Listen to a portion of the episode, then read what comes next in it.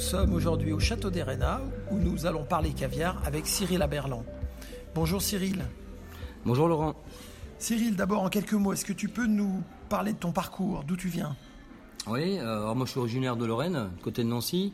Euh, trouvant deux grosses maisons, l'Auberge des Templiers à Beaumorand, deux étoiles Michelin chez Monsieur Dépé, grande maison classique.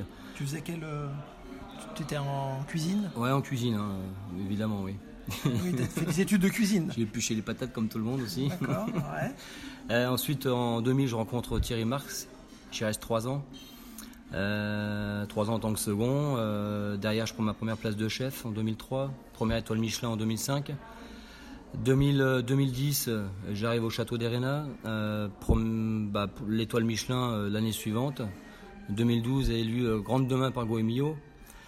Et un bib gourmand aussi euh, sur le bistrot de la Verrière en Oui, c'est 2014. assez remarquable un restaurant qui peut avoir euh, à la fois un bib gourmand dans la partie euh, bistronomique et une étoile dans la partie gastronomique. Ah oui, dans la même maison. Bah, D'ailleurs, on est les seuls en Aquitaine dans la même maison à avoir les deux distinctions. Quoi. Donc, est-ce que tu peux nous parler peut-être de ta première expérience de caviar? Est-ce que quand est-ce que tu as rencontré du caviar dans ta vie professionnelle? La première fois que j'ai mangé du caviar, c'était en 98 à l'auberge des Templiers. Quoi. Et ben, j'ai pas été, euh, j'ai pas rêvé quoi.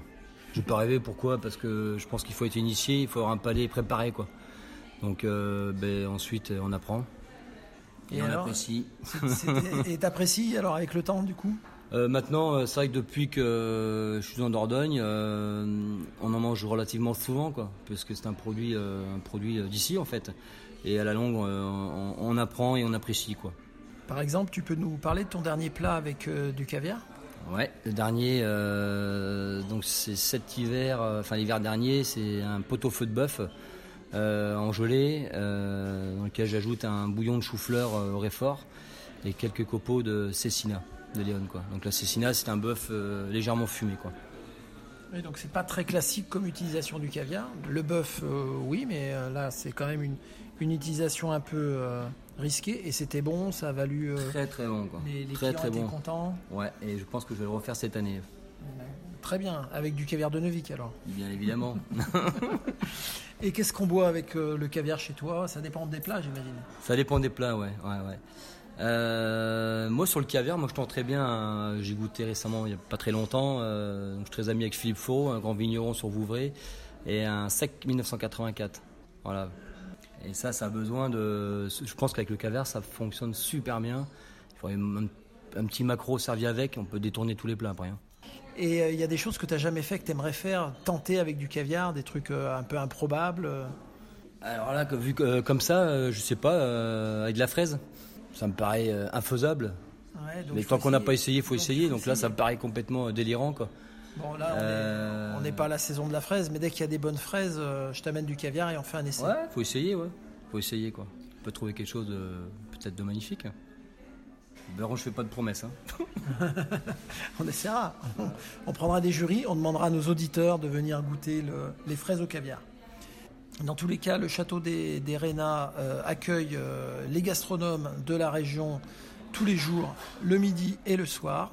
Et en quelques mots, au Rénat, qu'est-ce qu'il faut venir euh, on, on vient pourquoi au château des Rénats, Cyril?